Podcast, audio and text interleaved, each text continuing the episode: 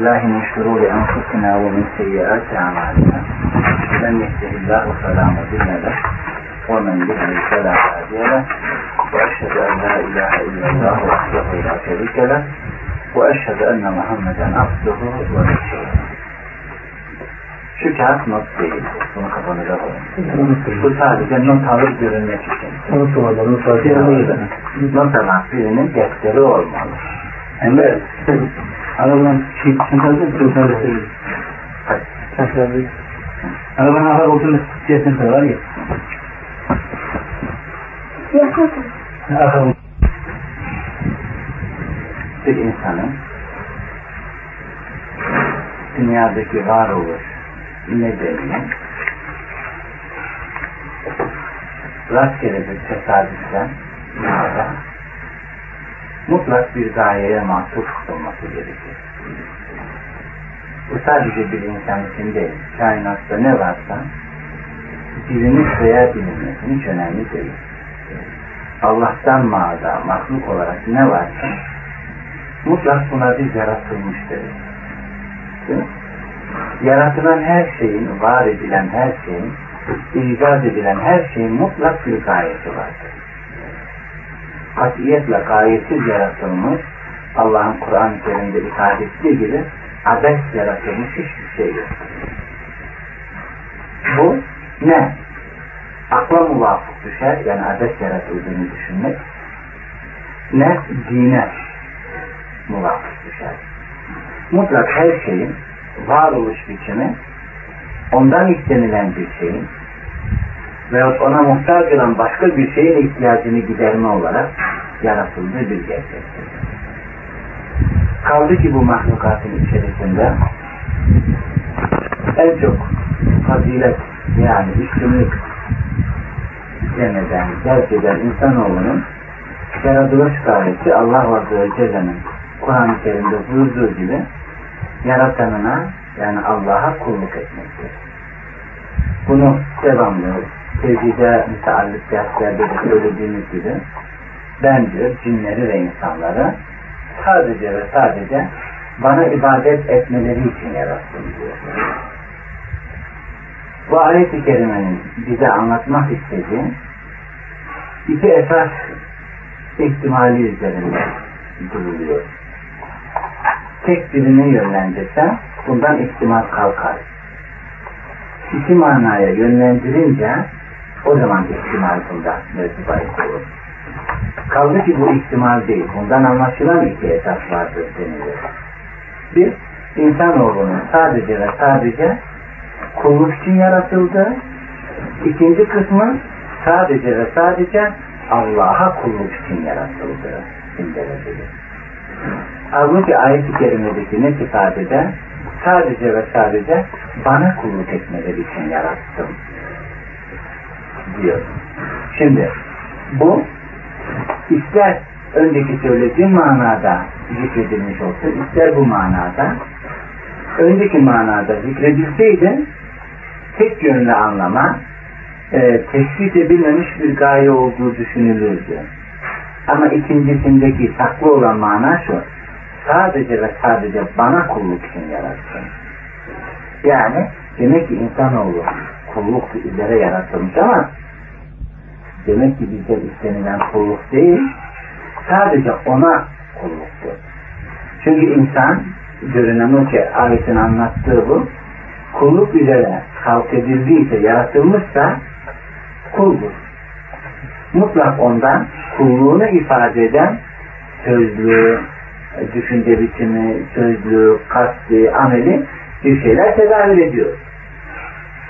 Ama Allah'ın istediği sadece kulluk değil, sadece ona kulluk olacak. Bu sefer ayet-i kerimenin bu tarafı manayı çift vermesine rağmen tekleştiriyor. Yani şöyle tekleştiriyor diyelim, senin kulluk. O zaman burada şu mana netleşir ki insanoğlundan istenilen Allah'a kulluktur, kulluk değildir. Bu iki manayı iyi ayırt etmek istiyor. Yani iyi ayırt etmek gerekir. Bu anlaşıldı mı? Bizden istenilen Sadece kulluk ama sadece Allah'a. He, kulluk değil. Allah'a kulluk.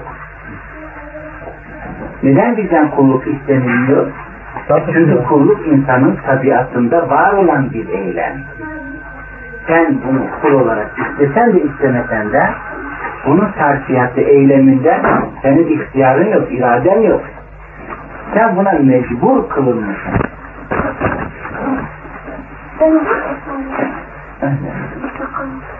Her kazandığımız sadece Rabbimin helal ettiklerinden yedim, yasaklarından sakındım dersen ama kulluk olur.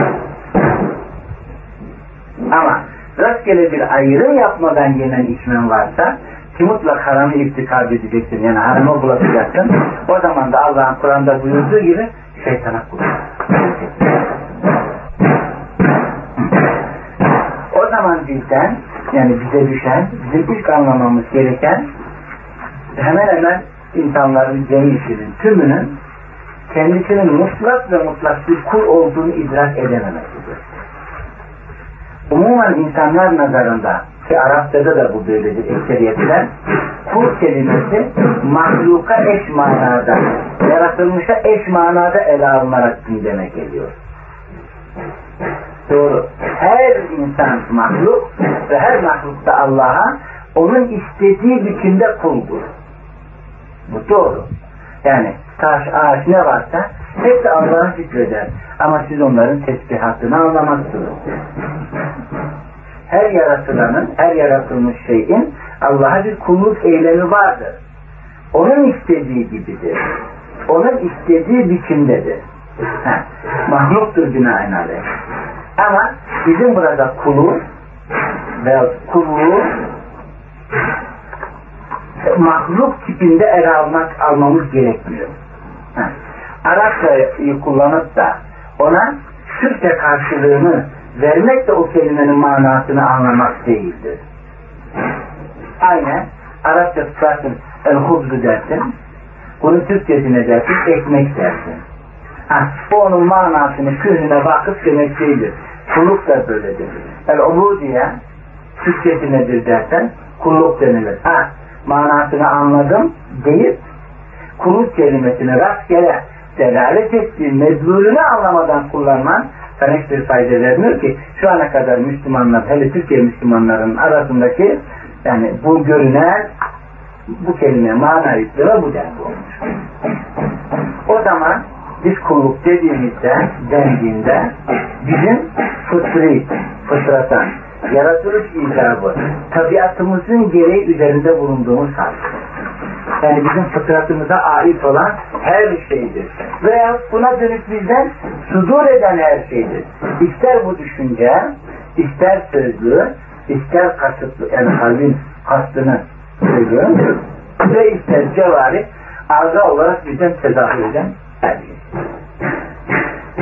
Bu kulluktur. Kulluk nedir dedik mi? Konuşma kulluk diyebilirsin. Tebessüm kulluk diyebilirsin. Düşünme kulluk diyebilirsin. Yeme içme kulluk diyebilirsin. İnsanın münasebeti, zevciyesi kulluktur diyebilirsin. Anlatabildim mi? Ne varsa bizden sudur eden kulluk kelimesinin manasıdır, delalet ettiği manasıdır diye altına not düşebiliriz. Anlaşıldı mı işte? Ha, kulluk nedir derdini bunu demen gerekiyor. Namaz da kulluktur. Değil mi? İnsanın sadaka vermesi de kulluktur. Allah için aç kalması da kulluktur. Değil mi? Bunlar kulluktur. Ama kulluğu katiyetle ve katiyetle sadece namazmış, oruçmuş, zekatmış, haçmış gibi birkaç şeye münhasır haç kılamaz. Kıldığında ne olur? Görmüşte yanlış bir mana vermiş sayılmazsın. Ama kulluğun delalet ettiği müsemması olan yüzlerce şeyi neyse gayrı iki üç taneye has kıldığında sen kendi yoğunluğunu ona verirsin. Evet. Bu sefer yoğunluğunu verdiğin şeyden şeytan, şeytan seni katliyette hiç aldatmaya, varsayı düşürmeye çalışmaz. Senden alacağını başka yerden almıştır da. Onun için seni bununla oyalar, öbürkülerde karşı kalmanı sağlar. Ama kulluğun bu denli bizim hayatımıza yayıldığını bu denli bizim hayatımızı ihata ettiğini düşünce, söz, kasıt, fiil olarak ne tutur ederse etsin, yayılmış şekliyle biz bunu tasavvur edersek, katiyetle ve katiyetle gaflet denilen şeyin hareketi orada biter. Gafil davranmanın şeyi. Attığın her adımın, konuştuğun her kelimenin, bir tebessümünün, bir hareketinin dahi kuluk olduğu, kuluk eylemi üzerinde olduğunu anlayınca onda gafil olman değil ki senin.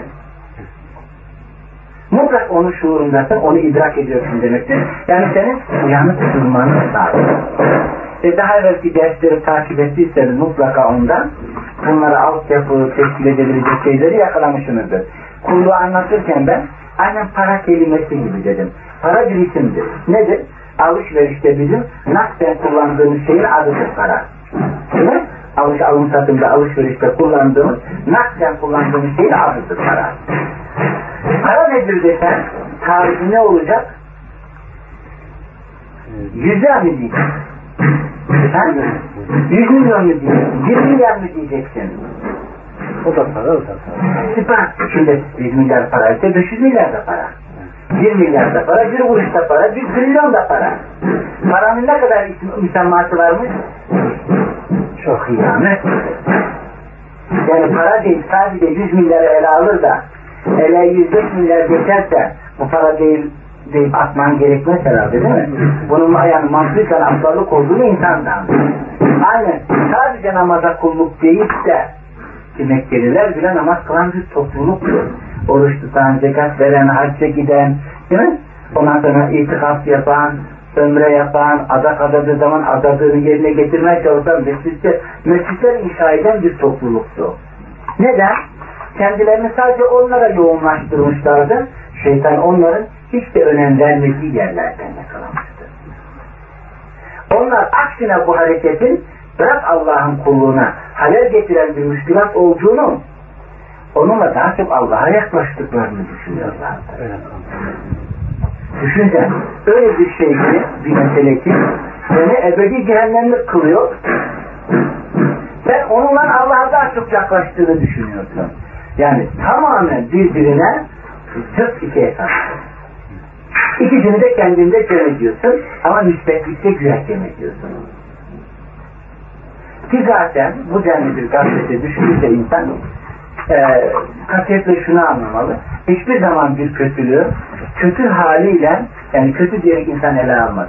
Veya şeytan onu kötüdür diye varsa düşürmez.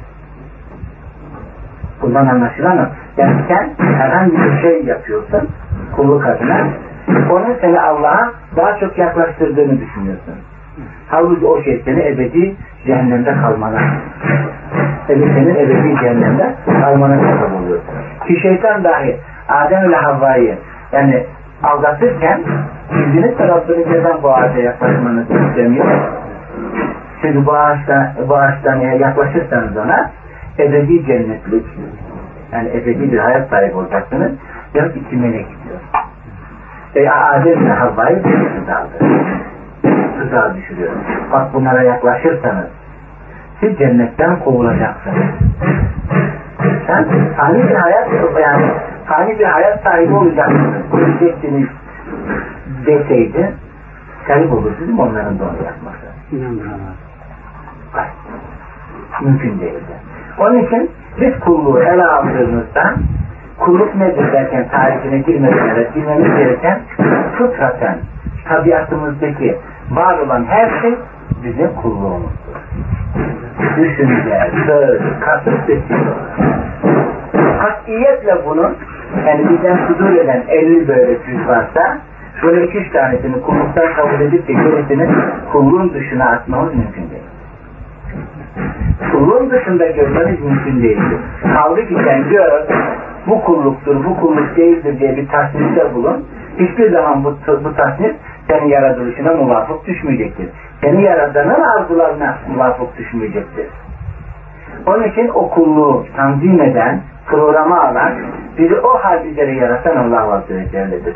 Yani ben insanoğluna abes yaratmadım derken o, evet, şimdi bundan katiyetle bizim hayatımızın bir cüz'ü kastedilmiyor, küllü kastediliyor. Bunu anladınız mı? Ben insan oldum. Sadece ve sadece bana kulluk için yarattım derken insanı diyor. Katiyetle insanın yirmi dört saatinden bir saatini kulluk için yarattım diye bir manayı, yani bir mana çıkartamazsın. An, kül bir ifadede mutlak an bir mana çıkarmaz zorunda.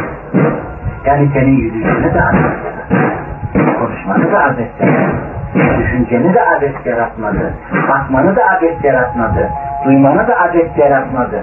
Bütün külle şamil, yani umumu tekmil eden, içine alan biri var.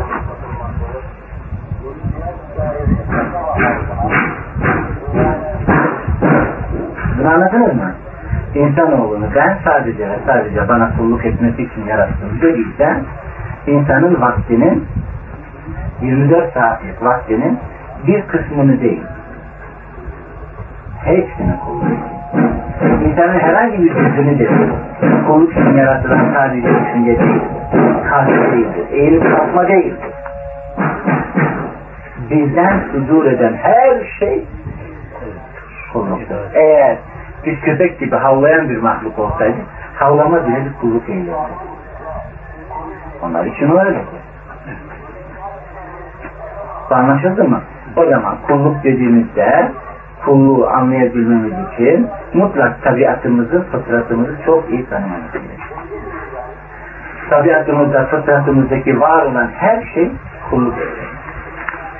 Yani kulluk, ubudiyet kelimesinin müsemmasıdır. Yani manasıdır. Kulluk kelimesine mana yüklerken bunları çok iyi bilmemiz. Bu da bizim fıtratımız ve tabiatımız. Allah Azze ve Celle de Allah Peygamber Aleyhisselatü Vesselam hadis-i şerifte kullu mevludin yuledu alel fıtratin. Ha. Her doğan çocuk fıtrat üzere doğar. Bazen fıtrat üzere doğar kelimesi eş manada kullandı. Yuledu alel İslam. İslam doğar diyor. Hiçbir zaman tercüme edilirken, yani fıtrat üzere doğarken biraz manaya çok yakın. İslam deyince hemen Müslüman doğar tipinde bunu anlıyorlar. Hakikaten bu mana böyle değil. Her çocuk Müslüman doğar demek değil. Ama hep böyle anlaşılıyor. Sanki maalesef bu mana veriliyor da halk onun için o manaya kendini yoğunlaştırıyor.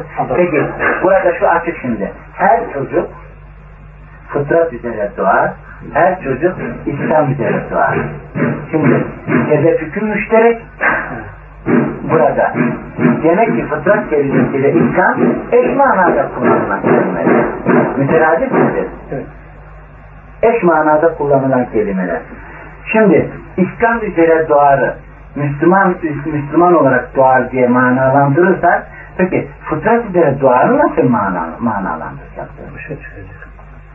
Şimdi fıtrat üzere doğar kelimesini tek başına alsaydım ona yüklenilen manada zorluklar çıkabilirdi. Sadece İslam üzere doğarı ele alsan onda da müşkilat çıkıyor. Ama iki kelimeyi bir arada aldığın zaman müteradif eş manalıdır ama birbirine farklı manalar kazandıran iki kelime. Aynen iman, İslam, akide, tevhid kelimelerinin umum nazarında, avam nazarında kaldı. Yani kaldı. Hocalar bile bunu umum manada kullanır. Hep eş manada kullanırlar. Evet, hakikaten yüzde yüz birbirine tekabül eden, aynı manaya delalet eden kelimeler olsaydı bunu kullanmak alet olur. Bir kelime kullanılır gibidir. Her ne kadar umumda eş manamıza görürse birbirinden her birini ayıran farklı bir mana ve kendisine eş mana olarak çekilen kelimeye farklı bir mana yükleyendir. Şimdi fıtrat üzere doğar derken tabiatı üzere, hali üzere doğar. İstislam üzere doğar, İslam değil. Yani emirlere ve nehilere inkiyat duyar. Yani iyi ve kötüyü birbirinden ayırt edebilir. Çünkü Kur'an-ı Kerim'de başka bir ayet-i kerimede Allah Azze ve Celle elhamaha hucuraha ve takvaha. Allah'ın bardak buldun mu? Aferin çabuk yazıldı. Ya da öğrenmiş milletler var. Anadolu yok mu? Sen bunları mı içiyorsun?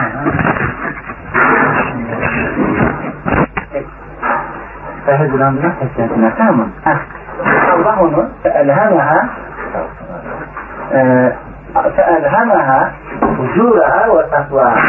Allah insana nefse ona hem hayrı ve şerri, takvayı ve isyanı ilham etmiştir diyor. Bu anlaşıldı mı? Yani insan her nefis kötüden rahatsız olur. Vicdan.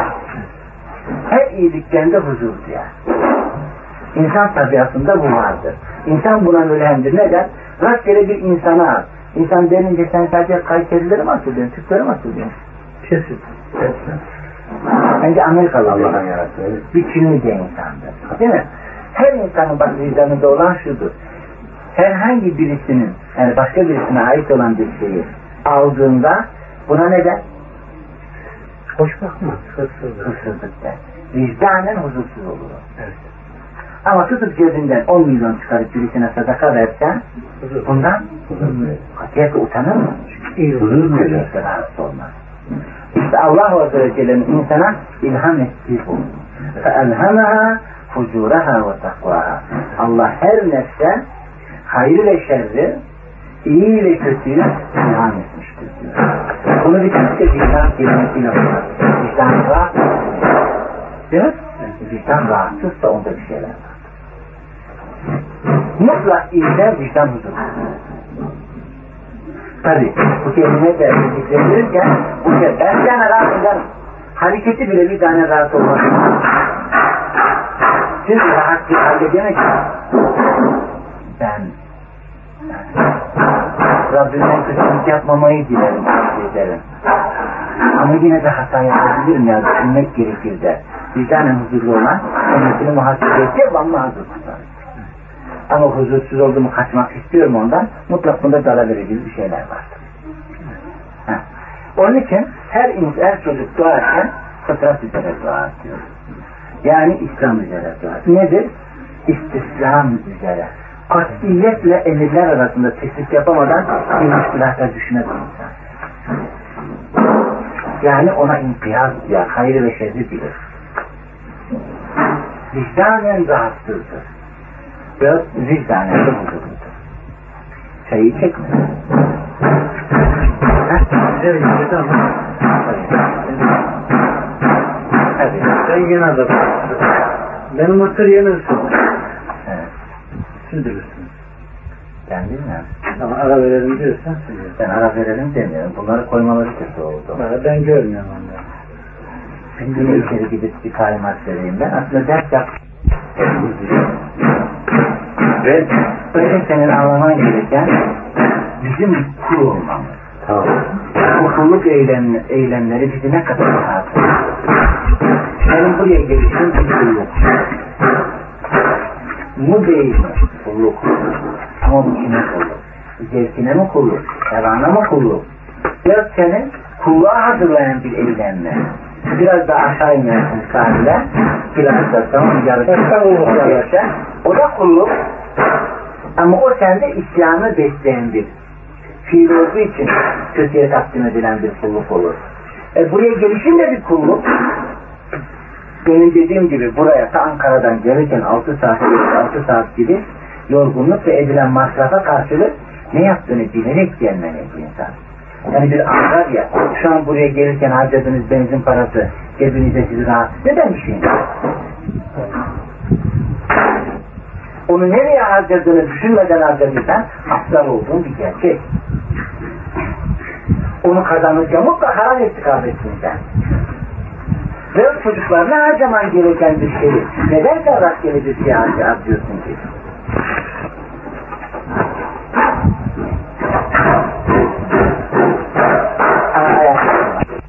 Sen, senin kısaların senin emrine bağlanıyor. O kulluğa veyahut da alın terinden bile kulluğa mı gidiyor? Ben önce kulluğun eylemini anlatsan çocuk sormayacak, sormaman gerekiyor. Bak insandan sözlü, e, düşünce, söz, başka değil olarak tutup eden ne varsa bu bir kulluk eylemi. Şu adamın tipi giriştesi bir kulluk eylemi. Ama o kulluk neye yardım ediyor ona? Allah'a mı? uyuğunu kuvvetlendiriyor. Çoluk çocuğuna helal nafakayı mı kuvvetlendiriyor? Rızkına giriyor değil mi? E bunu, onu kastetmiyorum. Onu kastetmiyorum. Şu an bizim yanımızda her şeyin adı kullanıyor. Bunu anlaman gerekiyor. Şunu şey yapayım da. Bunu anladın mı? Her şeyin adı kulluk. Yakalaman gereken bu. Bunu anladın mı? Kulluk mefhumu müşahada anlattığınıza göre söylüyorum. Şimdi sizin anlattığınız gibi olunca bir Müslüman kişiye... Şimdi benim anlattığım gibi olunca bir kere bu şeyi sözü yanlıştır. Benim anlattığım gibi değil. E, İkinci merhalesine geldiğinde bu hepsi yani kendi kendine şey olur. Düşünmek bir kulluk mu? Hayır da düşünmek müşahada. Değil. Konuşur mu? Hayırlı bir kelimede söylersin, kötü bir kelimede. Herhangi bir Müslümanı söylediğiniz gerçekten bir sadakadır. Aynı dilden küfredebilirsin, methedebilirsin. Elinle diyetinin ensesini de okşarsın, birisine vurursunlar. Değil mi? Bakışlarınla, yürüyüşünle bile. Yürüyüşünde bile sakın ha, dik tepeden bakma yürüme diyor. Vakarlı bir şekilde yürüyor. Cakalı böyle kibirli tipte yürüme de vardır değil mi? Onun için insandan sudur eden her şey kulluktur. Ee, sahabeler diyorlar ey Allah'ın Resulü insanın e, e, Allah Resulü diyor ki eşlerinizle münasebe cinsiyeniz bile kulluk diyor. Sadaka diyor. E, nasıl olur insanın şehir ve arzularını tatmin etmesi kulluktaydın? Bunu haramdan yapsaydınız? Haram olur. Allah'tan da haram. Anlatabildim mi? Bizdeki her şey kulluktur. Evet şimdi söyle. Çocuğun böyle olunca diyorum hocam, ee, bir Müslüman kişinin e, karşı kişinin yapacak uygun hareketler yapıyor veya işte onun e, tepki ettiği şeyler nefsine uymadığı için bu insana bir düşmanlık bul edilirse bu kişilerin durumu ne olacak? Mevzumuzdan alakalı değil o. E, mevzumuzdan alakalı değil de hiç mevzumuzdan alakalı değil. Bunun için de bir soru soruyor. Mevzumuzdan alakalı değil. Alakalı olmadan bir soru soruyorum. Bak işte burası ne diyeyim şimdi. Önce şu kulluk ve fıtrat alakası. Fıtratın bizim kullukla mücehhez olmamız, olmamız, donatılmış olmamız. Bu bir. Bizden istenilen bu değil, zaten böyle bir kulluk üzere yapmamız. Bizden istenilen o kulluğu Allah'a takdim etmedi. Emre göz alışıp Türkçe'ye. Emre? Bırak onu şimdi, otursun babanın yanına. Tamam. Ha, onu çek, aniden dokun, önce kız aşağıya gider. Anladın, kulluğu anlamaya çalışıyor. Kulluk kendisi zihnindeki yaptığı çağrışım seni harekete getirmeli. Seni devamlı uyanık tutmalı. Yani namaz kılma, beş vakit namaz kılma, belli vakitlerde ezanla senin çağrıldığın, uyarıldığın bir ortamdır. Ama umum manadaki kulluk her an uyanık olma zorundasın. Namaz gibi bir kulluk, sahip kulluklarını geçerli kılan kulluklardandır. Mesela, namaz gibi bir kulluğun olmazsa, sahip kullukların hiçbir şeye yaramıyor. Onları Allah'a da takdim etmişler. Allah'a herhangi bir kullukta ortak koşman, sahil kulluklarını da geçersiz sayıyor. Bunu anladın mı? Ondan diyoruz bir insanın muvahhid, tevhid ehli, Allah'ı birleyen birisi olması için tevhidin bütün cüzlerinde Allah'ı birlemesi gerekir. Ama müşrik olması için her cüzde Allah'a şirk koşması gerekmiyor. Birinde şirk koştuğunu gitmiyor. Sahilleri de geçersiz kalmıştır. Anladın mı? Şimdi edebiyatı yapacağınızda Nekten sor. Nekten sorayım hocam. Şimdi. Şimdi de. Fillerden mi? Evet. Benim senin akdesin biliyor musunuz hocam? Bilmiyorum deme. Fıtrat nedir? İnsanın tabiatıyla yani Allah Azze ve Celle'nin mücehhez donatılmış bir halde bu dünyaya yolladığı şekilde. Anlaşıldı. Ve Allah Azze ve Celle her nefsten takva ile ihsanını, itaat ve ihsanını ilham etmiştir. Hayrı ve şerri ilham etmiştir. Vicdanen bundan rahat ve huzursuz. Her çocuk doğarken, fıtrat ve İslam üzere doğar derken bunu iyi yakalamanız gerekiyor. Tamam mı? Fıtratla İslam eş manada kullanılıyor. Yani İslam üzere doğar denilirken katiyetle Müslüman olarak doğar demek değildir. Fıtrat üzere doğar sözünü alsan, yanlış mana yüklemeni düşün. Sadece İslam üzere tuhaf sözünü alsan onda da yanlış mana yüklemeni düşün. Ama eş manalı olan bu iki kelimeyi alıp beraber kullandığın zaman maksada, kasta tam mana yükleyebiliyor. Anlaşıldı. Bundan kast. Kasıt budur. Yani biz müceh- mücehhez ne demek? İslam'a alıştırdı, kıvırcıdır. Hayrı ve şerri ayırt edilecek. Evet. Hayrı ve şerri o ayırt eder. Sen mesela bir hırsızlığı düşün. İslam dininin yüceli hırsızlığı yasak etmesiyle değil mi? Hangi din felsefesi var ki hırsızlık yasak olmasın? Çirkin bir amel olmasın değil mi? Her dilde hırsızlığın kelime manası dahildir. Sana ait olmayan bir başkasının malını yürüsün halde. Değil mi? Zorla alırsan buna gasp derler. Bu türlü alırsan buna çalma derler. Hangi felsefede bu güzel bir an iştir? Değildir. Gayet tabii İslam'da da bu kötü bir şeydir. Öyleyse o İslam'ın yüceli hırsızlığı yasamak, yasaklamak demek abes olurdu. İslam'ın yüceli hırsızlığa giden yolu tutamaz. Bunu anladınız mı? Bunu anladınız. Evet. Yani caydırıcı hüküm koymasıdır. Önemli budur.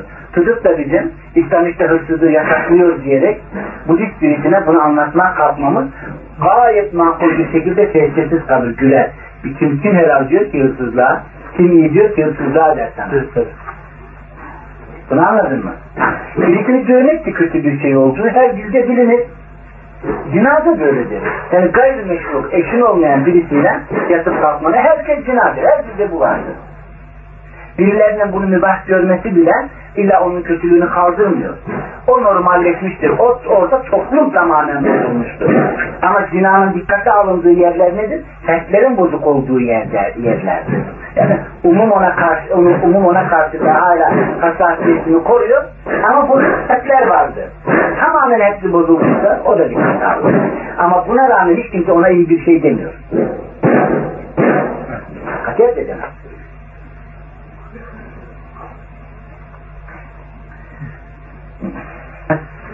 Ve kulluktan alakası her canlı fıtrat üzere İslam üzere olması bunu anlamaktır.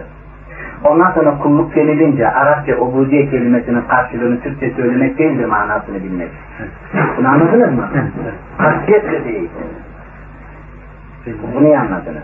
Ha, kullukla fıtratın birbiriyle alakası ve insanın buna mülhem, mücehhez doğması. Yani hayırlı ve şerri. Bunun gibi aynı bir ton ne demiş? Aşağıda. Buz olmadığına göre bak.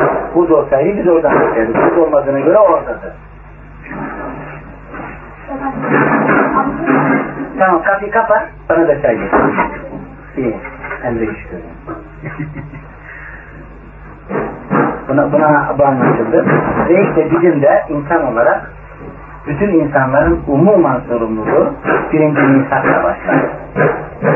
Yani birinci misaktan sorumlu olan inananlar değildir. Bütün, bütün insanlığın sorumluluğudur birinci misak. Bu birinci misak nedir? Ahittir. Allah ile sözleşmektir. Bütün insanlığı sorumlu tuttuğu ilk merhale neymiş? Bu ahde vefa. Anladın mı? İstisnasız hiçbir insan bunda mazur değildir. Yani özür sahibi değildir katiyetle. Buna tevhid-i rububiye mi? Ha? Hayır. Şu an hiçbir şeye tevhid adını koymadık. Fıtrat diyoruz. Kulluk diyoruz. Ve birinci misaktan sorumluluğumuz diyoruz. Anlaştık. Değil mi? Ancak bunda katiyetle mazeret yok. Çünkü bizden bu söz, bu misak buna binaen alındı. Araf suresinde Allah Azze ve Celle diyor ki وَاِذْ اَخَذَ رَبُّكَ مِنْ بَنِي آدَمَ مِنْ ظُهُورِهِمْ ذُرِّيَّتَهُمْ Allah Azze ve Celle diyor Adem'in belinden, kulünden bütün zürriyetini çıkarır. وَاَشْهَدُهُمْ عَلَى أَنْفُسِهِمْ Onları kendi aleyhlerinde şahitler tutar. Nasıl? اَلَسْتُ بِرَبِّكُمْ قَالُوا بَلَا Ben sizin Rabbiniz değil miyim diyor. Ha. Şimdi burada Adem'in belinden, tamam mı? Adem'in oğullarının belinden, yani kıyamete kadar gelecek zürriyetlerini çıkarır, nesillerini. İbn Abbas'tan gelen bir rivayette diyor ki, An İbn Abbas, An Nebi sallallahu aleyhi ve sellem kal, اِنَّ اللّٰهَ اَخَذَ الْمِيْتَاقَ مِنْ ظَهْرِ آدَمْ aleyhisselam. Allah Azze ve Celle insanlardan Adem'in daha birindeyken misak aldı. Söz aldı diyor. Neymiş? Bin Oman, yani Arafat. Arafat'ta Bin Oman denilen, Oman denilen bir yerde. Orada aldı. فَاَخْرَجَ مِنْ سُلْبِهِ كُلَّ ذُرِّيَةٍ. Belinden, yani sulbünden bütün zürriyetini çıkartıyor. Ve önüne dikiyor. Onların hepsine diyor ki, yüz yüze konuşarak, ben sizin Rabbiniz değilim. Onlar da evet derler.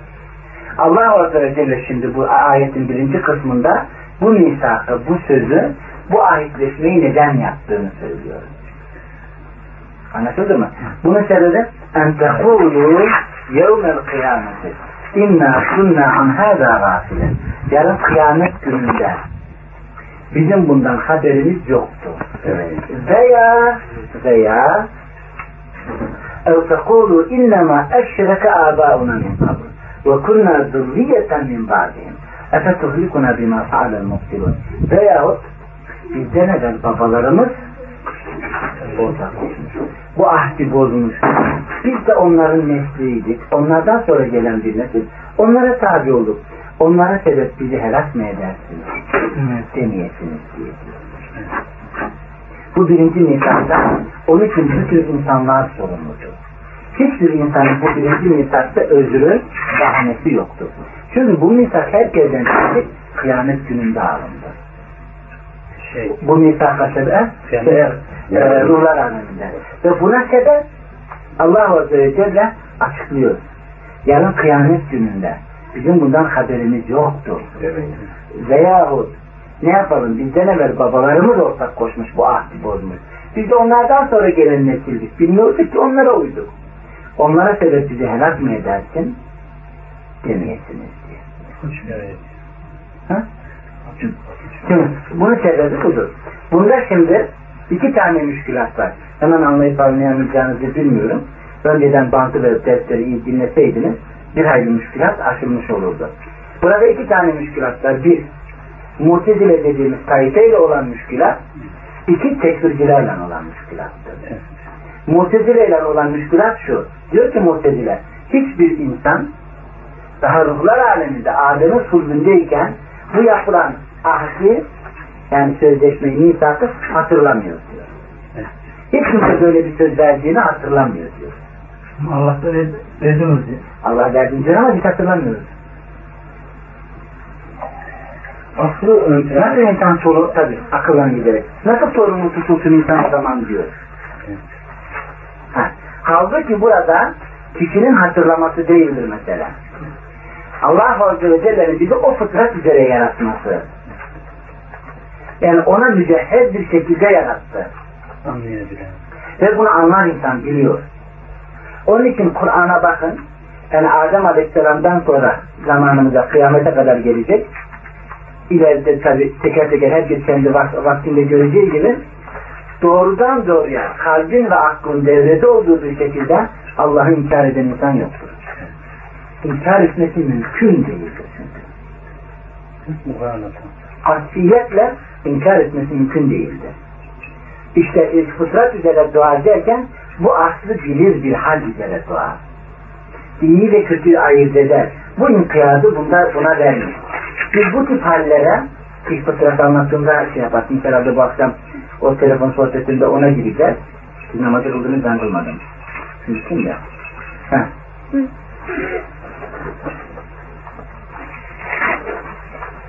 Mesela bir köpek yavrusunu düşünün. Dişi bir köpek yavrusu. Bu öğretilmemiş, görmezler. Yavrusunu doğurur, döner o arasındaki bağırsağa kordonu keser. Evet. Kendi kendine bunu yapar. Evet. Hiç kimse bunu öğretmemiştir. Arıya kim öğretmiştir bal yakmasını? Allah biliyor. Ama hiçbir eğitimden geçmez. Ömrü çok, çok kısa. Ne ömrü vefa eder ona, ne de cürmü ona yeter. Büyüklüğü yani güçtesi. Bunlara biz hayvanlarda sevki ilahi diyoruz. Ama Allah'ı inkar edenler onlara içgüdü derler. Bu bizim için sevki ilahi Allah'ın bir öğretisi. Yani e, öğretisidir. Bu fıtri bir sevkiyattır. Biz buna sevkiler.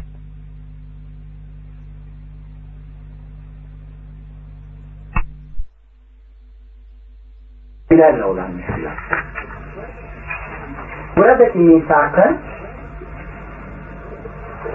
İkincil misak tipinde ele aldıkları için hangi şartlar altında olursa olsun Allah'a ortak koştuğunun işi bitmiştir diyor.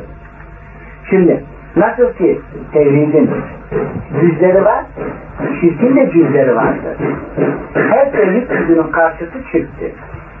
Her şirk cüzünün karşısı nedir? Tevhid cüzüdür. O zaman neyde nasıl şirk koştuysan onun karşılığı da orada Allah'ı cüzleme demektir. Bunu anlatabildim mi? Eğer burada insanların itirafı, misafı, söz vermesi Allah'ın Rablığını kabulse şöyle, evet. O zaman şirk Rablı, Rablığın inkarı evet. e, e, Rablığın inkarı ilhad, başka bir Rab kabullenme evet. Onunla bu şirk olur. Evet. Bunu anladınız? Evet.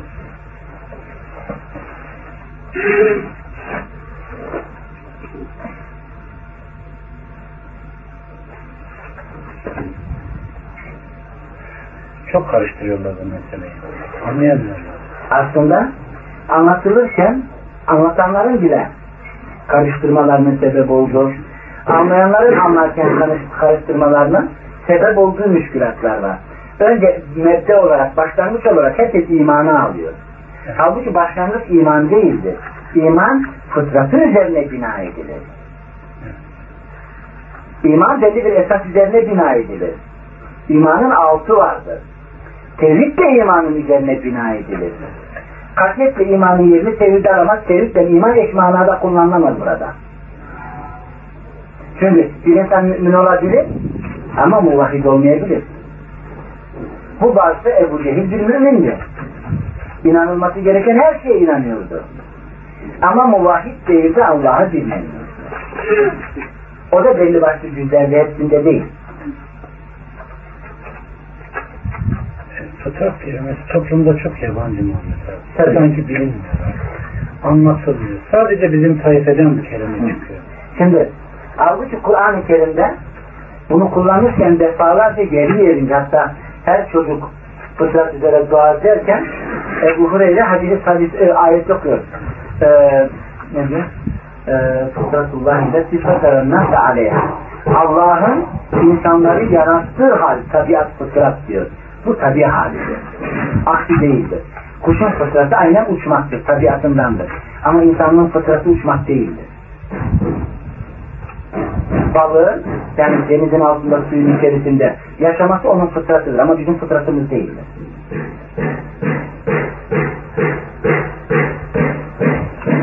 Fıtrat bu yani.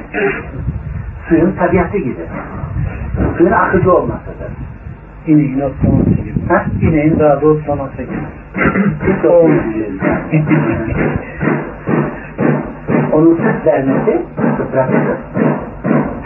Sahip dengeli uzunlardır. Annenin göğsünden çocuk doğar, doğar doğmaz anasının göğsünden süt gelir. Buzağa doğar inekten, doğar doğmaz süt gelir. Yani onun bu fıtri halidir. Arazi şeyler değildir. İstediğin zaman inekten süt sağmazsın. Makineye süt vermesi hem fıtratı hem de aynılara kulluğu mu oluyor hocam? Şimdi onlara göre ayırdığında bu kulluktur. Her eşyanın kendisine has bir yaratılış gayesi var. İşte o gaye kulluktur. Aynılar, onlar da Allah'ı zikrederler. Fakat sen onların tespiyatını anlamazsın. Onun dışına çıkar. Tabii. Şimdi biz kendi kulluğumuzu anlamaz. Yani derdi içerisinde olmalı. Bu kulluk nedir dediğinde bunu da geçelim. Düşünce, söz, kasıt ve fiil olarak. Bizden sudur eden ne varsa bunun hepsi kulluğun manasıdır. Kulluğun mefhumudur. Onun için insanoğlu kendisini kulluk eyleminin dışında göremez. Mümkün değil yani. Sen kendi kulluğumuzu anlayabilmek için Allah subhanahu ve teala onlara bizim gözümüze örnekler yaratmıştır. Tabii. Değişik değişik ve farklıdır. Şimdi de hüccet kalmasın. Tabii.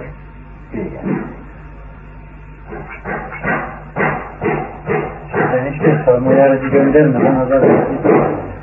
Bunu bu akşam da çift tutuş atar. Bu ayetle, yani ben hiçbir sorma yarıcı göndermeden azar edildiğim ayetiyle ben hüccet etmiş olduğum zarar sırasındaki yarıcı konuşanlara Resul yollamadan diyorsun. Burayı buraya uyarıcı yaşanma ödünün tercümesi gibi yapar. Peygamber göndermeden azabını dinliyor. Bu ayet olan. Resul göndermeden azabını dinliyor. Bu ayetle ben zikrettiğimiz Ee, şirk koşanlarına Allah'a diyorlar ya, bizim atlarımız şirk koşuyordu, biz ondan sonra geldik. Allah onlara diyor ki, bizim bunun haberimiz yoktu. Demiyorsunuz diye ben diyor bunu yaptım. Şimdi o sen bize Resul dediğin şey işte, birinci misakla alakalı olur diye. O birinci misak. Doldursun mu? Ama daha birinci misaktan bir sorun tutuyor ki, şirk koşan insanlar buna, yani benim haberim yok demiyorsunuz diye Allah'ın önünü bağlıyor. Bu birinci misakla söyleyip, bunun karşılığı, Rububiyet, ben sizin Rabbiniz değil miyim? Evet, Rabbinin kabulü rububiyet de diyemezsin. Bu rububiyetteki ilk baş fıtrat.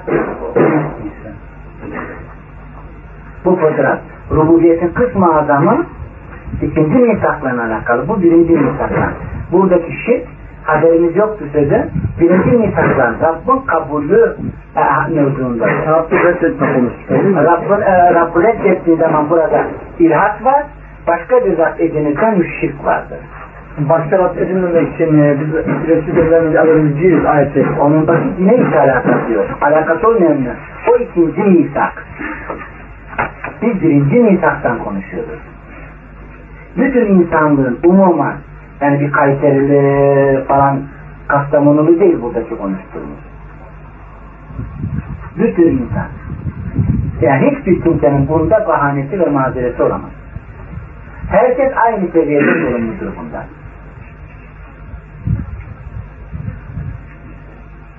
Bunun sorumluluğu ne kadar umumi ise faydası da onu hissettiriyor. Yani? Yani adalet dengesi bununla bir yerde sağlanıyor. E Allah Azze ve Celle'nin Rablığını, Rablığını kabulde Ebu Cehil'in bir müşkilatı yoktu.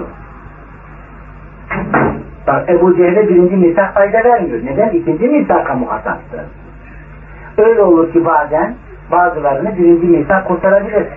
Yani bu kainatı bir yaratan var. Beni de yaratan odur dedi mi bu söz onu kurtarabilir. Ama bu söz bana fayda vermez var. Çünkü benim sorumluluğumdan ikinci misaktandır. İbrahim Aleyhisselam örneğini bekliyorum. Biraz sonra bekliyorum. Bunu anlatın mı?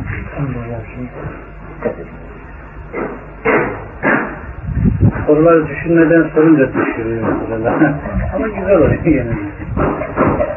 Yani bunu, bu oturmadan ikinci ve üçüncü derste bunu kafanıza koyun. Zerre kadar faydası olur. Belki bazı kelimeleri yakalarsın. Ama maksat anlaşılır. Yani burada şimdi e, bu ayet-i kerimede neden bu misak aldın diyor. Alınan misak ne? Allah'ın Rab olduğunu kabullenmektir değil mi? Budur Allah'ın Rablığını kabul.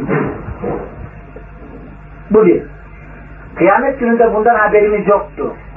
Veya bizden evvel babalarımız ortak koşmuşlar. Yani bu ahdi bozmuşlar. Biz de onlardan sonra gelen bir nesildik, onların yolunu takip ettik.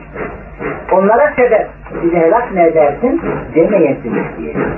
O zaman evici, sünmeci, vesaire olsun. Şimdi bu birinci mitaktır. Herkes bundan istisnasız sorumlu. Hiçbir insanın burada mazereti ve özrü yok. Bunu anladınız mı? He? Peki, buradaki kurtuluş, eşitlik edildiği, Allah'ın Rablığını kabul.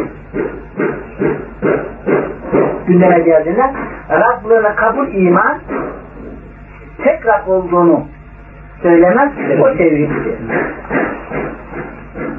Buradaki şirk de bunu kabul, bunu der ve ona ortak koşmakla alakalıdır. Katiyen isim ve sıfat mevzusu yoktur burada. Başka bir şey de yoktur. Aynen İbrahim Aleyhisselam'daki vaka gibidir. Bunu anladınız mı? Heh. Burada iki müşkülat var dedik. Birincisi, Mu'tezile ile olan müşkülat, hiçbir insan bugün ruhlar alemindeki verdiği bu sözü aleyhine yaptığı şahitliği hatırlamıyor. Bir de başka yönüyle Allah kıyamete kadar ruhlar ama, ha, ama e, ikincisi ise tekfircilerin müşkülatıdır ki buradaki şirki mutlak umum manadaki şirk koşmanın diyor. Yani Allah Azze ve Celle'nin isim ve sıfatındaki şirk koşanı da buna katıyor. Halbuki isim ve sıfattan burada sorumlu değil. İnsandan kimse isim ve sıfattan sorumlu değil. Dinlardan da sorumluluğu yoktur birinci misakta. Bu ikinci misakın sorumluluğu içerisindedir. İbn-i Kesir de bir şey getiriyorlar. Bir nakil getiriyorlar. Ne getiriyorlar? Yani İbn-i Kesir'de nakil yoktur. Sadece tefsircilerin bir kısmı böyle demiştir derler.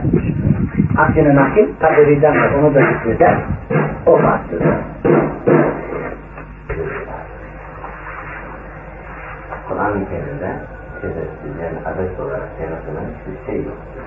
Yani ne görürsen diyor, bir kaya parçası bile olsa kocaman yol ortasında kenar tutulur.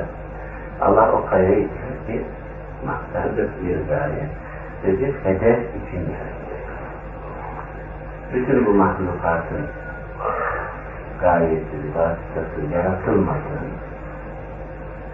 bir gerçek olunca bunların içinde insanın gayesi, gayesiz olarak yaratılmasını düşünmek, yaratıldığını düşünmek hiç de mümkün değil. Mahlukatın birçoğunun yaratılış sebebini onun herhangi bir şeyde kullanımını öğrendikten sonra belki bizim için açık oluyor. Yani herhangi bir otu düşün. Belki tabii bize has bir güzelliği yok ama onu mutlaka herhangi bir şeye yararlı olur. Yallah açıktır. Onu da onun için yaratmıştır. Yani bir denge unsuru olarak yaratmıştır. İlla her şeyin ne maksatla ne gayeyle yaratıldığını bilmemiz gerekmiyor. Onun bir gaye için yaratıldığını bilmek için. Değil mi? Bunun için umumi bir gazetede bir adet olarak, yani kusurlu olarak gayesiz hiçbir şey yaratmıyor. Kaldı ki bunların içinde insan gibi bir varlığın gayesiz olmasını işte. Hem de biz de bunu defalarca, defaatla farklı ifadelerle Allah'a söylediğini söylüyor. Ki en büyük ifadesi bizim dinleri ve insanları, yani kainattaki mevcut mahlukatın, birçok mahlukatın içinde içtina ediyor. Bunları sadece ve sadece bize yaratmaya ibadet etmeleri için, yani bana kulluk etmeleri için yarattı diyor. Bu umum ifadenin, insanlara dönük am ifadenin içinde Ee, katiyetle kendilerine katli hususiyet düşünülmez çünkü her şeyi kulluk için yarattığını söylüyor. Her şeyi kendisini tesbih eder bir hal üzere bulunduğunu söylüyor.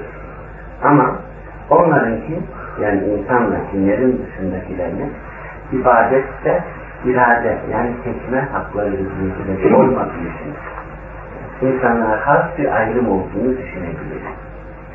Yani bir taşın, ağacın, bir kuşun, herhangi bir kayna hayvanın Allah'a ibadette bir ihtiyarı, seçme hakkı yok. Yani onun bizim fıtri halde yaptığımızın aynısını yapması Allah'a kulluk kabul ediliyor. Yani onların Allah'ı gizlemeleri diye bir tercihleri için Rablarından da karar tanımazlar. İnsanlara gelince insanlar ise ihtiyar, yani seçme iradelerini kullanma haklarına sahipler. Bunun için bir mükafat, bir cezaya muhataptırlar. Ama sair mahlukat katiyetle bir mükafata ve cezaya muhatap değiller. Neden? Çünkü Allah'a kulluklarında katiyetle susur, yani Allah'a kulluklarından tasnazar eden bir halleri yoktur. Hı. İnsanlar ise ihtiyar, yani seçme hakkını kullanan varlıklardır. Bunun için iyi ve kötü ayırt etme duygusunu vermiş. Yani insana kulluğu, yani Allah'a kulluğu, seçme hakkına tabi, inanıp inanmamayı, seçme hakkına tabi kıldığı gibi insana iyiliği ve kötülüğü hissetme, anlama, ayırt edebilir, ayırt edebilir, temyiz etme meziyetini, farklılığını vermiş. Sair mahlukata nispeten. Bunun için dünkü sohbette dediğimiz gibi فَاَلْهَمَهَا فُجُورَهَا وَتَقْوَهَا Allah ona itaatine ve isyanına hayırlı işleri ilham etmiştir. Yani onu anlar ve bilir. Ama hayvan yapacağı zararı anlamaz. İşte o zarardan sorumlu değildir. Bir yılanın sokması gibidir. Bir akrebin sokması gibidir. Bir kurdun bir insanın yemesi gibidir. Ve başka bir hayvanın yemesi gibidir. Onlar için bu denildi ayrılıyor. Ama bize bunu ilham etmektir. Bir kurt bir insanı parçalarsa bundan katletse üzülmez. Üzüldüğünü anlayın. Ama bir insan hangi şartlar altında olursa olsun bir hayvanı da ayrılırsa dönerek yine içinde bir eksiklik hisseder. Kaldı ki bir insanı öldürdüğünde içinde neler hisseder, neler. Bu insanın sair mahlukattan, bu insanın sair mahlukattan ayıran bir müziyyetidir. Çünkü ona itaatini ve ihtiyarını ilham etmiştir. Hayır ve şerde ayırt edebilme istedatı vermiştir. Onun için insan Allah Azze ve Celle'nin e, Kur'an-ı Kerim'de de buyurduğu gibi insan başıboş bırakılacağını mı zannediyor? Yani başıboş bırakılacağını mı zannediyor derken bundan istenilen yani murat kastedilen maksat nedir? Kafasına göre mi? Gerçekten. Yani bir hayvanı sabahleyin ağızdan salasın, evet. İstediği yere gider, istediğini otlar, şu harammış, böyle almış gibi bir aydın yapmaz. Ve insan da böyle başıboş bırakılacağını mı zannediyor? Ondan hiçbir şey sorulmayacağını mı düşünüyor? Evet, öyle düşünüyor. Anladınız değil mi? Yani yaptığı her şeyi ne olursa olsun bir mükafatı ve cezasıyla karşı karşıyadır. Onun için tercih etme hakkı vermiş. Eğer tercih etme hakkı vermeseydi katiyetle bir mükafatlandırma, bir cezalandırma olmazdı. Kaldı ki tercih etme hakkı verilseydi ona iyi kötüyü ayırt etme meziyeti de verilmesi gerekirdi. Onun için çocukların ve delilerin aklı başında olmayanların üzerinden kalemin kaldırılması buna önemli, buna sebeptir. Neden? İyi ve kötüyü ayırt edemedikleri, tebrik edemedikleri içindir. Rastgele yaptıklarından. Öyleyse insanın e, bunları hissedip, bunları duyarak hareket etmesi yaratılışının gereğidir. Onun için yaratılışının gereğinin zıttına, yaratılışının gereğinin zıttına düşünen, söz söyleyen, niyet eden, hareket eden bir insan için bizim ıslahımızı kullandığımız ifade bunun fıtratı bozulmuş. Bunu anladınız mı? Yani fıtratının, tabiatının gereğinin silahına düşünen, söz söyleyen, kasteder, hareket eden bir insan için bunun fıtratı bozulmuş denir. Aynen nasıl ki uçma, kuşun fıtratından, tabiatından mıdır? Bıraktığımız halde uçamayan bir kuş görürsek garibimize gider değil mi? Sözümden uçanır, kanadım uçanır, bir şeyler mi vardır? Yani tabi halinin bozulmuş şeklini araştırılır. Onun için bu Türkçe kullandığımız ifade, yani bu insanların fıtratı bozulmuş. Bunun fıtratı bozulmuş. Bazen yaşadığı topluma, yetiştiği aileye sebep, bazı insanlar içinde daha hala bunun fıtratı bozulmamış, temiz yaratılmış hal üzere değil. Yaşadığı yurtta yetiştiği aileye sebep.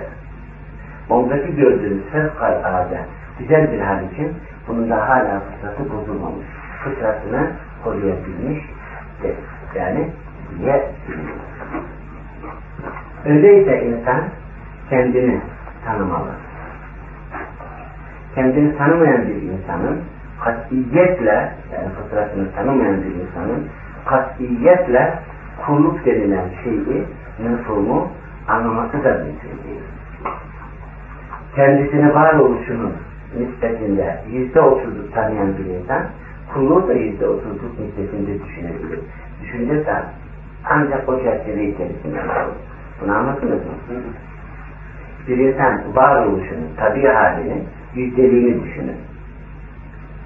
Yani yüzde yüz kendisini tanıması gereken bir insan, yüzde otuz gibi bir kısmını tanırsa, düşünce, konuşma, ondan sonra kast etme, hareket etme sahası da o nispette sahası. Bunu anlatabildim değil mi? Efendim? Birbirine paralel diyorsun. Birbirine paralel diyorsun. Gayet. Çünkü insanın kullukla alakalandırıp, fıtratıyla alakalandırırsak, insandan sudur eden her tip düşünceler. Tamam mı? Her çeşit söz. Hayal edebildiği nispette söz söyler. O nispette de kastı niyeti, yapmaya azmi vardır. Ve o nispette de hareketi vardır bu insanın. Aynen ama için misal verdikleri gibi. Amayı getiriyorlar, birkaç tane amayı filin yanına dikmişler. Birisinin elini alıp filin kulağına koyuyorlar. Ah bu fil dedikleri hayvan diyorlar. Bir amanı birisinin de elini alıp filin hortumuna koyuyorlar. İşte bak bu fil dedikleri hayvandır. Birisini de getirip ayağına tutuşturuyorlar. Ah bu da işte hayvan, fil dedikleri hayvandır diyorlar. Birisinin eline de filin kuyruğunu tutuşturuyorlar. Aha işte bu fil dedikleri hayvandır. Her birine teker teker ayrıca soruyorlar. Fil dedikleri hayvan nasıl bir şeydir? Başka amaların da sorduğunu düşün. O da valla tepsi gibi bir şeydir kulağımızdan.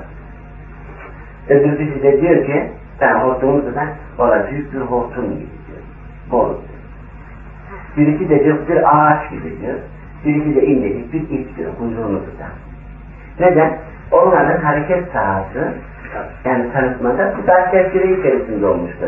Biz görer gibi antik budur diye tarifi mümkün değildir. Ve bunun için insanlar hasletlerin, yani e, azaların diyelim bu denli, kulağın, gözün bir arada olması, görerek gördüklerini izah edememe müşkülatı bundan kaynaklanıyor. Bazen diyor ve şimdi dediğimiz gibi ben anlıyorum ama diyor, çeviremiyorum diyor. Ya burada bir müşkülat var. Yani, burada iyi bir müşkülat var. Anlamaması, onun ihata, yani kuşatma sahasının dışında kaldığından dolayıdır. Şu an el, el bitmiş zaten fıtri yönüyle alaka kurduğumuz insanlar arasındaki ilişkide, karısıyla kendisi arasında, çocuğuyla kendisi arasındaki ilişkide en büyük iletişim vasıtası birbirimiz. Adam evinde sabahtan akşama kadar otuz kelime, elli kelimelik bir konuşum sahası açtıysa bu adam neyi ifade edilir? Bu da bir başarılanma. Hayvanlara nispeten, açıkçalara nispeten tabii. Şimdi başarı derken kendisinden aşağıdaki olan birisine göre başarı olur. Evet. Ama katiyette başarı değildir her gün aynı yerde sayıyorsa. otuz kelimeyle anlaşan bir aileyi düşün evde. Bu adam kimden anlatılan neyi anlar? Anlatmak istese neyi anlar? Bunu anlatabiliyoruz değil mi? Onun için fıtrat tanımalı. O denli de fıtratın terakkisine, yani mecal fıtrat tanıyacak ortamlara kendisini gitmesi gerekiyor. Buna mecbur. Önce insanın kendisini tanıması. Yani fıtrat düşünme denilen bir haslet var değil mi? Bazı şeyleri de, biz, yani bazı meselelerde bizi muhatap alırken cennette size öyle nimetler hazırladık ki diyor, insan aklından geçmemiştir. Evet, senin aklından, sen mısır yemişini bilir misin? Evet. Sen bilir misin? Mısır havası. Ha? Oraya yemiştir bunu bilir. Mısır yemişini bilir misin? İşte yemişlerimizi yapıyorlar. Hayır, bilmiyorsun. Bütün çereze yemiş dendiği için o kafadan düşünüp hareket ediyor. Ne mısır yemişi? Nasıl bir meyve? Şöyle ya gök. Gördün onu kapatacağım. Mısır yemişi dedikleri dikenli üstü, kabuğu olarak açılan yine, narinciye tipinden sahilde biter. Ama bak senin kafan bunu da düşünmemiş. Görmedik mi onu? Evet. Araba yokken sadece dereyle gidip gelenler hariç, mısır bile görmemiş bu köylüler. Allah şimdi siz aklın beşer aklından bile geçmemiş derken dünyada olmayan bir şeyi kastediyor. Olsa düşünebiliriz onu. Gördüğümüzden bizim düşünce sahamıza girer o. Tattığımızdan düşünce sahamıza girer. Onun için insan bu hasletlerini, duygularını terakki ettirecektir. Ortama da kendisini gitmesi gerekiyor. Nasıl? Küçücük bir çocuğu al, yeni doğmuş bir çocuğu Afrika yerlerinin içine götür bırak. Belli kelimeyle anlaşan birisi olur, belli başka şeylere konuşan birisi olur. Orada yetişir. Ama İstanbul'da doğup büyüyen, kültürlü bir ailede doğup büyüyen birisinin herhalde bu tarafı Afrika kabileler arasında herhangi bir toplumun içerisinde yetişen, büyüyen birisi gibi olmamalıdır. Yani bunu genişletebilecek ortama kendini atmalıdır. Ne kadar çok dinlersen, ne kadar çok konuşursan o meleke o kadar gelişir. Bunu anlatabildim mi? Tanıyacaksın ve o melekeyi geliştireceksin. Yani, geliştireceksin. Hatta bazen derler insan zekası yüzde yüzlü orantıda ele alındığında insanoğlu bunu yüzde üçünü ancak çalıştırabiliyor. Yüzde beşini çalıştırdığı onu sadece çalıştırır. Bu oran düşük yani. Yüzde beşini çalıştırdığı süper zekâdır. Allah vermiş. Niye kullanılır? O kullanıma açacak ortam geliştirecek ortam olmamış ki. Bu ortamın içinde bir insan hiç bu köyün dışına çıkmasın. Ne kadar teknik kapalı olabilir ki? Hiç. Ama belli bir ortama gittikten sonra belki bu köyün en süper zekalı teknik kapalısı İstanbul'da bir çöpçü kadar güzel. Geniş rahatlarla düşünebilecek insana olarak ortama sahip değildir. Onun için bunun telakkisi de geliştirilmesi de önemlidir. Kur'an gibi ilahi bir kitaba muhatap olacak toplumu Allah Azze ve Celle Kur'an'da sünnette geldiği şekilde bize nakledilen şekilde görüyoruz ki edebi yönden, dil iletişim yönüyle muhteşem yetiştirilmiş. Yani o ortam onlara açılmış. Okuma yazma bilmediği halde adam edip de şahittir. Evet. Çünkü Kur'an gibi ilahi bir kitaba devir, fasih böyle edebi üsluplu bir kitaba muhatap olacaktır. Anlaması gerekir. En azından anlayıp Allah'ın muhatabı olur. Yani ben bunu anlamadım diyemeyecek. Evet. Onun için bir insanın kendisini tanıması gerekiyor. Kendisini tanıması da nedir? Hasretlerini, duygularını, devamlı, uyanık, emrine amaca, çalışır bir vaziyette olduğunu hissetmesi gerekiyor. Katiyetle monoton bir sevkiyattan kendisini alıkoymalar. Nasıl? Ya bazılarına çıkan kelimeyi bile bilmiyorum. Dediklerinde ne demek bu? Uyuzlaş düşer. Uyuzlaşlar ikilesi yüzünü atarlar, düşüretilerler, düşüretilerler. Nedir bak şimdi? O adam ağzına gelen kelimeyi düşüncesiyle mahkeme etmeden alt diler atılırmıştır. Ağzından çıktığını bitmiştir. Çıktıktan sonra kulağının diye ses duyuyor, düşünmeye başlıyor. Ya ben bunu bilemeyecektim, bu olmaz. Onu çıktıktan sonra düşünmeye başlıyor. Halbuki diline gelmeden evvel o kelime düşünce şeridinden geçmeliydi. Değil mi? Kalpten mahkemeyle bilmeliydi. Bu söz burada denir denmez. Bazen en güzel konuşanların bile sohbet esnasında öyle bir kelime atar ki rastgele durdur ona söz ne dediğini diye. Hemen durdur bak ona ne dediğini diye. Kendisi dahi onun yanlışlığını anlıyor. Demek ki biz konuşmalarımızda çok dikkatsiz. Yani konuşurken sadece dil diyorsun. Temizsiz düz diyorsun. Öyle diyorlar değil mi? Tabii. Her tarafa döner yer diyorsun. Bak diyorsun. Sen dediğini biliyorsun. Ki bu bizim sevgilerimiz birçok yerde, birçok yerde gündemdedir. Çünkü duyguların hasretlerimiz her birisi birbirine mekanik bağlardan çok uzak. Düşünün, bazen trafikte, yani beni bile görseniz, o girişat içerisinde, girişan lan ne böyle oyalanıp duruyorsun, bununla gelin duruyorsun. Duruver şimdi sakinleşmiş bir ortamı tutunca, ya bu söz bana yakışmaz, bunu gelin diye biliyor. Bu neyi gösterir? Kelimeler e, mekanik bir irtibatı olmadan sahip duygularla, yani kalbimizle, aklımızla irtibatlı bir şekilde olsa sözü söylemez. Neden söylemezsin? Söyledikten biraz sonra düşünmeye başlayınca akıl ve kalbi devreye soktuktan sonra bu sözü söylenilmemesi gerektiğini ancak anlıyoruz. Bu da konuşmadan önce aklı ve kalbi devreye sokmadığını gösteriyor. Bu denli insanoğlu kendisini tanıması gerekiyor. Ondan sonra Kur'an'ın ve sünnetin Allah Azze ve Celle'nin indirdiği kitabın istikametinde o duyguların emir ve nehi olarak nelere muhatap olduğunu en hassas noktasından ele almamız mümkündür. Mesela ne yapıyor şimdi? La ilahe illa ene fettekun. Sadece benden korkun diyor. Anlatabildim mi? Benden korkun deyince her tuşa başında benim çıkartımda çıkacağımdan üzmemiz gerektiğinden sadece korkuyla azabı düşünmememiz gerektiğini. Ama sen korku denilen duygunun sendeki varlığını aciz kaldığın birisinin karşısında sana eziyeti, işkence edeceğini anladığın bir ortamda hissetmen, katiyetle o korkuya sende istikamet verebilmen mümkün değildir. Neden? O duygunun neden vücutta var, ne kadarı zarar verir, ne, nasıl Allah'tan korkulması gerektiğini gündeme getirmen gerek, yani e, gerektiğini sen anlayamıyorsun, idrak edemiyorsun. Korku insanın tabiatında vardır. Tabiatında dert edilen bir şeyin, var olan bir şeyin ithamını, mezhini, yani özülmesini, yerilmesini anlayabilmen için, dengeyi sağlayabilmen için bu hasleti tanıman gerekiyor. Bunu anlatır mısınız? Yani fıtraten sende var olan bir duygunun haslet, yeme gibi mutlak bir şekilde zemledilmesi mümkün mü? Yeme kötü düştürülmez. Haram yeme.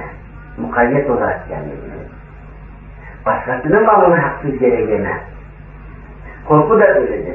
Fıtratın sende varsa mutlak ayıplanma çocuk ortalama derdi. İnsanlar eğer cinsel bir ilişki duygusu varsa bu mutlak ayıplanmaz. Bunu sana Allah derdi. Senin ayıpladığın nedir? Gayrimeşru ilişkiyi. Korkuna, bu sefer ne yapacaksın sen? Neyin gayrimeşru ilişki olduğunu başlayacaksın gözlerden, ellerden, hareketlerden Allah'ın indirdiği kitapla tüyekle sanıyorsun bunu. Korku da böyledir şimdi. Korku fıtraten insanda var olan bir hasret ve duyguysa onun ıslak zemledilmesi mümkün değildir. Ama insanlar bunu bilmedikleri için Allah'tan arkasından korkulmaz diyor. Köşe başına birisinin gelip hep demesini, zıplamasını korku kabul ediyor. Bunu anlatabildim mi? Korku e, mutlak e, insanda var olan bir duyguysa mutlak zemledilmesi mümkün değil çünkü Allah onu vermiştir. Ne? Eğer korku Allah'a isyan ettirecek, ona asi kılacak boyuta, boyutta ise, o dengedeyse o zaman korku zararlıdır. Musa bir adam öldürmesinin akabinde, Firavundan ve kavminden kaçıyor. Diyor kendisine zarar verileceği korkusuyla, endişesiyle. Ama Allah git ona, ona hakka davetir. O ağzı deyince gerisi geri geliyor. Önceki korkuyu bu emir ne yapıyor? Bastırıyor. Ama o korku Allah'a emrettikten sonra geri dönmesine de mani bir korku olsaydı ha, o korku zararlıydı. Allah'ın zemmettiği korku o. Önceki korkusu değil Allah'ın. Fıtratan olan bir şey. Yani fıtri olan bir duygunun mutlak bir şekilde zemmettilmesi mümkün değildir. Ama sen şeriatı bilmiyorsan, Allah'ın kitabını, Peygamber'in sünnetini tanıyorsan, bilmiyorsan, kaldı ki kendindeki o duygunun varlığını tespit etmediysen, kendini tanımadıysan bunları dengelemem mümkün değil. Kaldı ki insanlar bazen bu duyguyu hissetseler bile şer'i ölçüleri tanımadıklarından müşkülata düşüyorlar. Haricilerin bu müşkülata düşmesinin sebebi nedir? Yani sadece korkuyla Allah'a kul, sadece sevgi ve ümitten Allah'a kul, iki tayfenin çıkmasına sebep olmuştur. Dengeyi bulanlar Allah'tan hem korkuyor, hem de ümit ediyor. Hem de ümit ediyor. İkisi birbirini iptal etmiyor. Varlıklarını sağlıyor. Devam etmelerini sağlıyor. Bu da fıtratı tanımakla mümkün. Kaldı ki korkunun karşısında şu duygu da insanın sevgi duygusudur, hasretidir. Bu vardır insanda. Öyleyse mutlak zemledilmez. Mukayyet bir şekilde ancak zemledilir. Varlığını bilmezsen katiyetle bunun kullanımını da öğrenemiyorsun. Kullanımını bilmezsen dengeyi sağlaman mümkün değil. Yani sevmemen gerektiği yerde seviyorsun, sevmen gerektiği yerde sevmiyorsun. Ondan sonra gidiyor, zarar ve zararda da müşkülata düşürüyor seni. Dostlukta ve düşmanda. Yani Allah'ı sevmeyi beceremediysen Allah'ı sevmeyi de beceremezsin. Anlatabildim mi? Allah'tan korkmuyorsan Allah'tan gayrından korkmayı da ayırt etmen mümkün değildir. Onun için insanoğlunun kendisini tanıması, fıtratını tanıması gerekir. Fıtratını tanıdığı an, ondan sonraki bütün başkalarının da istikamet kazanmasını sağlıyor. Kendisine istikamet kazandıramayan bir insanın kazandırdığını söyleyen birçokun birçoğun sözüne bakma, bir tasavvuf ehli gibi.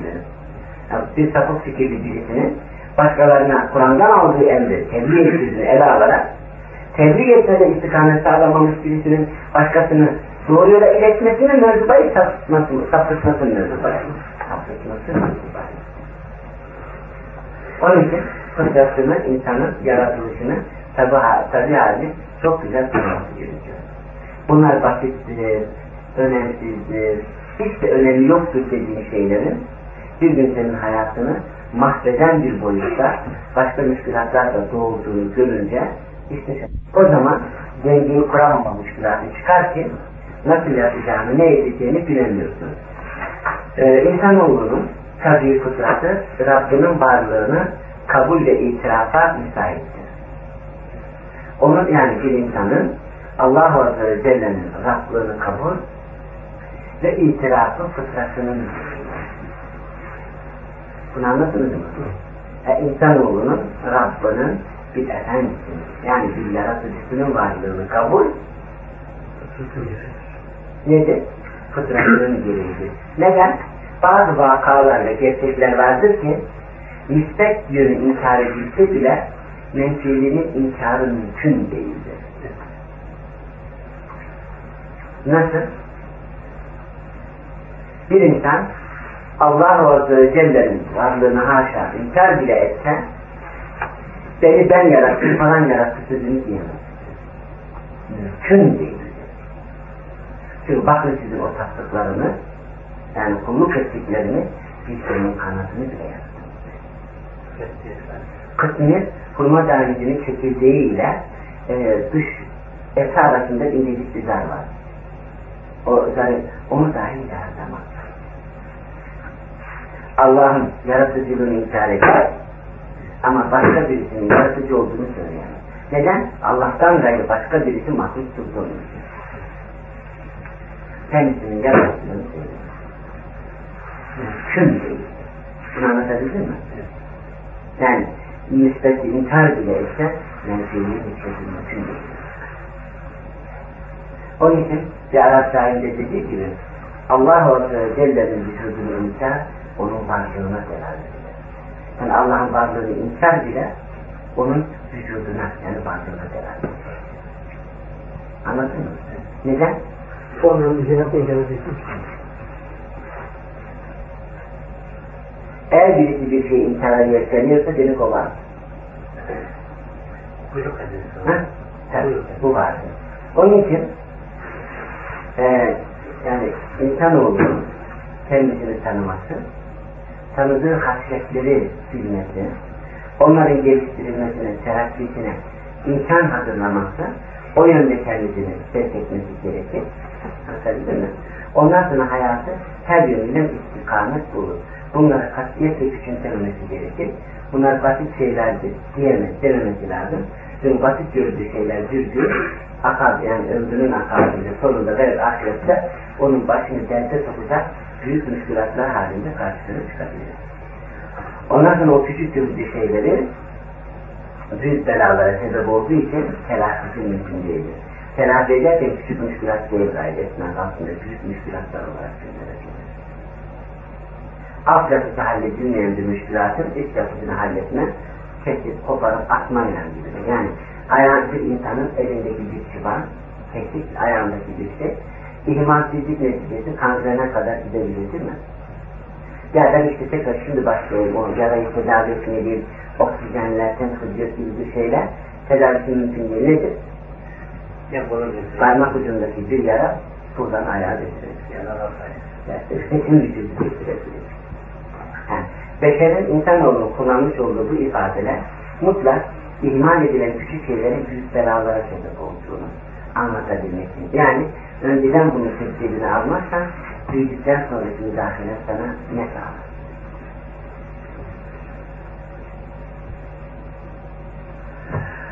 Evet. Sadece pansuman yapar. Efendim? Sadece pansuman yapar. Belki yaralara gelir. Yara küçükken pansumanın fayda gelir. Yara büyüdüğünde pansumanın hiç önemi kalmaz. Yani o yarayı açık tutmak gerekir.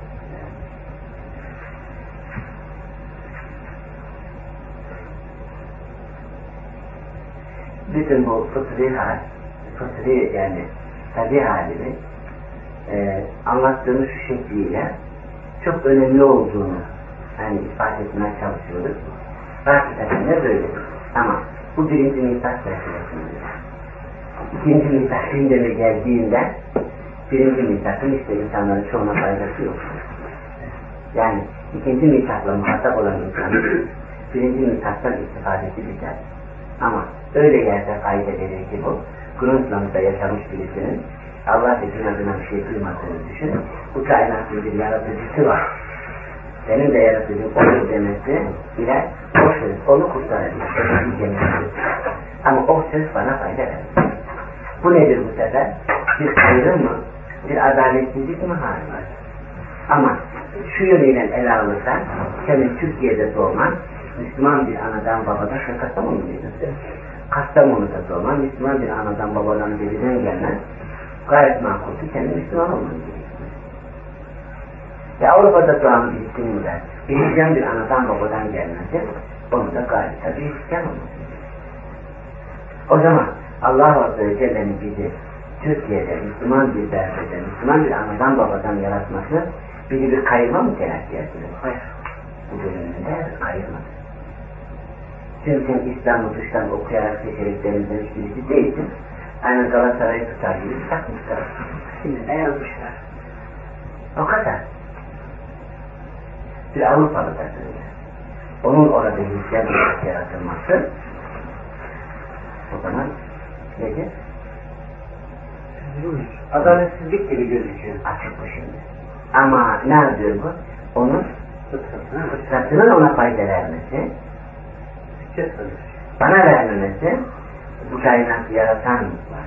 Evet. Benim de yaratıcım odur de, diyerek o sözünü kurtarıyor, beni kurtaramıyor. Yani o, herkesin umuma sorumlu tutulduğu birinci misaktan sorumlu. Biliyorum. Ama ben... Günümüzde bütün insanların meselemek konuşuyor musun? Ben de öyle söylüyorum. Umum insanlar bundan sorumludur. Umum insanlar. Ama hiç kimse için burada bunun da bir mazeret ve bahane yoktur. Ama herkese fayda vermeyi bilecek. Onun için yuvarlak konuştuk. Allah ve din adına ulaşmadığı birisini düşünün dedim. Bu kainatın bir yaratıcısı var. Benim de yaratıcım odur derse bu sözünü kurtarır. Ama beni kurtarır. Seni kurtarmadığı bir gerçek. Ama Allah ve din adına hiçbir şey duymamış birisini de kurtardı, o da çıkar. Onun için insanoğlunun Rabb'ın varlığını kabul ve itirafı fıtratının, tabiatının ötesi.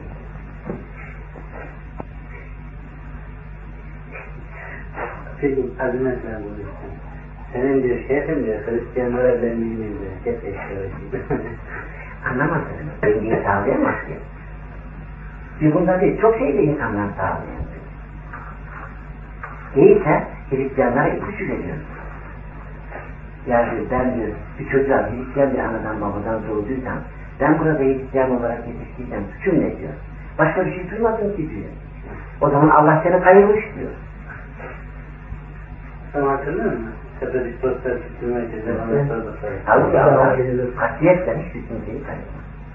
Ben adaletsizlik yaparım. Her şeyi yaparım. Komünistler bana soruyu sordular.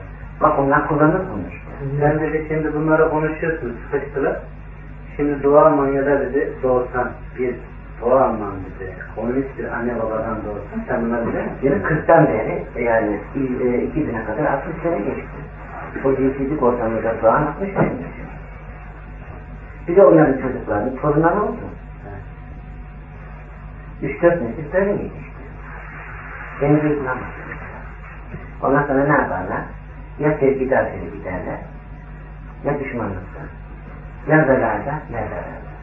Ya korkarak bulunurlar, ya dönümlükle, başka çare kalır. Dengeyi sağlayamaz. Tanrı ölmesi için fıtrat ölmesi gerekiyor. Fıtratı, yani insanın kendisini tanıması zorunda. Fıtrat değil de sanki başka bir şey tanıyacakmış, onu ağzıcılık yüklenmesi, kendini tanır. Başkasını tanımaz, yani ölümünü bir tanımaz zorunda değilsin ama kendini tanımaz zorunda. Tanımak nazarı zaten tanımak kayıt diyor. Efendim? Yani İslam'da tanımak. Kendini tanımak için gerisini kim olarak yapmak gerekiyor? Kendini düşünmeye başlıyor. Yani kendine bir düşün.